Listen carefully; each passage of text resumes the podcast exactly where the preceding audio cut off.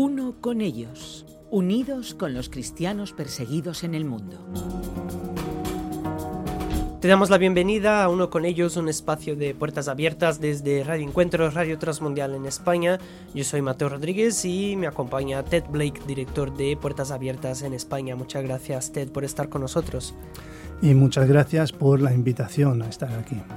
Y hablamos una vez más de los cristianos perseguidos y en este caso hablamos eh, también de eh, los hijos, eh, porque cuando hablamos de cristianos también tenemos que recordar que como cualquier persona tienen también familia, muchos de ellos son padres y sus hijos también son víctimas colaterales de esa persecución, sea porque son sus hijos o porque también sus hijos creen, comparten la misma fe. Y en este caso hablamos de una niña cuyos padres se convirtieron al cristianismo y, y ella sufrió las consecuencias de la conversión de sus padres porque vive en un país eh, hostil a la fe cristiana. ¿Podrías explicarnos un poco la situación, el contexto de quién hablamos? Sí, estamos hablando del país concretamente de Egipto y eh, lo que ocurre cuando una familia eh, quiere dejar la, la religión islámica y vivir una fe cristiana. Y la celebración del Ramadán, que es un elemento esencial en la vida del musulmán, pues es uno de los eventos más importantes para la religión musulmana. Y es un ayuno que se celebra todos los años durante 30 días. También, de alguna forma, para ellos es su forma de buscar a Dios. Al final del ayuno se celebra una fiesta e incluyen a los niños en ella. Sin embargo, a los niños de las familias que no participan en el ramadán se les excluye de esas celebraciones. Y lo que es peor es haber sido de una familia musulmana y dejar de serlo. O sea, es cuando uno abandona la, la fe musulmana, pues puede ocasionar hasta la pérdida de la vida de la persona que abandona la, religión musulmana. Y por lo tanto, si una familia se hace cristiana, lo más probable es que tenga que huir de su ciudad de origen y comenzar una vida nueva en otro lugar para evitar que su familia extienda, extendida eh, les cause graves daños a causa de su nueva fe. Y en este caso hablamos de, una familia en concreto, siempre nos centramos en personas, eh, en casos reales, eh, personas de carne y hueso podríamos decir, quizás no podemos decir sus apellidos, pero no dejan de ser reales.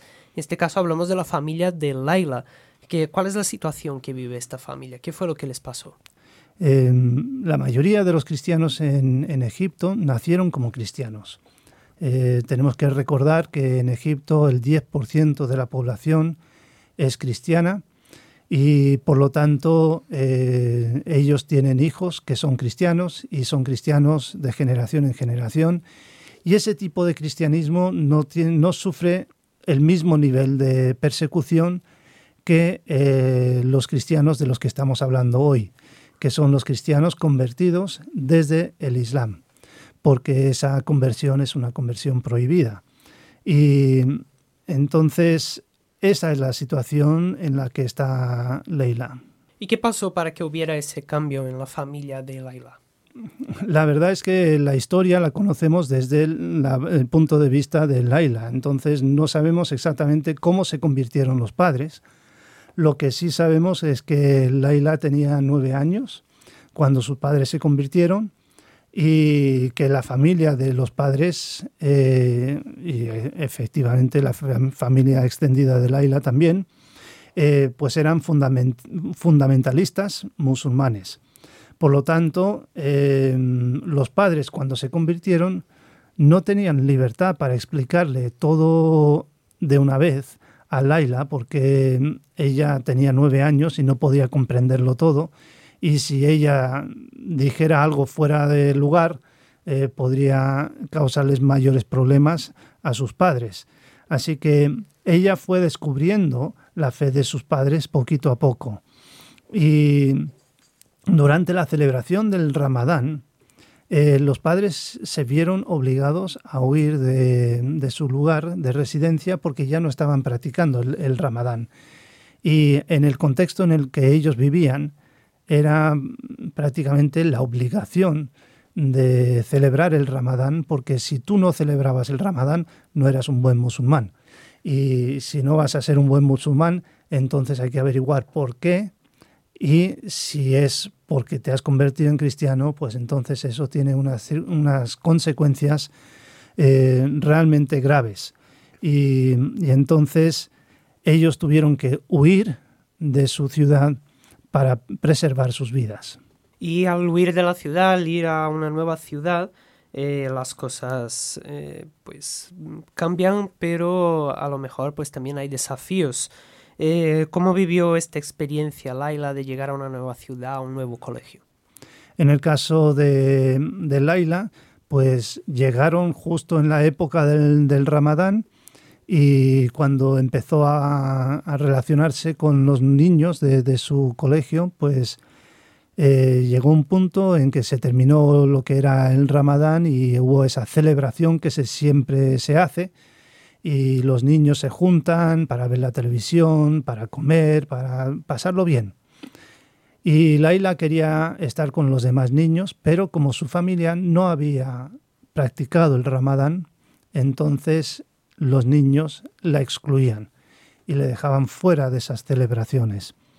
Y ella no lo entendía, porque tampoco había entendido por qué se habían mudado, tampoco había entendido que sus padres tenían una nueva fe y no sabía en qué consistía esa nueva fe. Y todo eso pues le causó una situación de, extrañeza muy grande. Y además, eh, cuando estaban en este nuevo lugar, pues no solamente le excluían del juego, sino que también le ridiculizaban y se reían de él, de ella, y le causaban eh, una grave soledad en su vida. Y esto le llevó hasta el punto de entrar en una grave depresión y, la depresión fue tan intensa que ella intentó quitarse la vida. Fue a causa de esa depresión y intento de suicidio de Laila que nuestros socios locales se pusieran en contacto con la familia de Laila y entraron en acción. Eh, hicieron dos cosas muy importantes. Por un lado, fueron a los padres les ayudaron a entender lo que es la vida cristiana, ayudaron con un discipulado para que ellos pudieran comprender en qué consiste su vida y también ayudarles a explicar mejor a su hija cuál es la fe que ellos tenían. Y a la vez eh, dar una amistad a Laila que le hacía tanta falta. Una mujer, se llama Sally, pues fue a ella, se hizo amiga de ella y le explicó muchas cosas y Laila empezó a, sentirse mejor. Luego también le ayudó a poder encontrar un grupo de, niños y de jóvenes con los que podía reunirse. Hubo un retiro donde pudo estar con otros niños cristianos y ver que ellos también habían experimentado cosas similares y esto todo esto le ayudó a ver las cosas de otra manera y Laila dice que eh, mis ojos se abrieron a la verdad y creí las palabras de Jesús cuando dijo que la verdad nos hace libres. Después del campamento, solo quería compartir sobre el amor de Jesús con otras personas y ayudarlas a cambiar por el, por el poder de Dios. Esta es una transformación que, que viene por medio de la obra de Cristo en la vida de una persona. ¿Y qué puede hacer alguien desde la distancia, desde otros lugares, para apoyar a personas como Laila y su familia? Pues podemos orar por la familia, podemos orar por Laila y por sus padres para que se mantengan firmes en la fe cristiana. Y también podemos orar por el ministerio que ayuda a familias que vienen a Cristo del contexto musulmán para que reciban ese apoyo que necesitan para mantenerse firmes en la fe.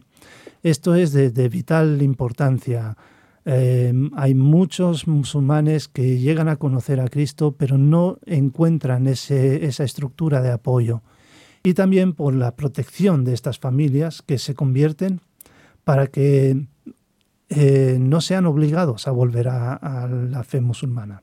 ¿Y dónde podemos encontrar más información para, saber de la situación de estas personas y también cómo ayudarlas?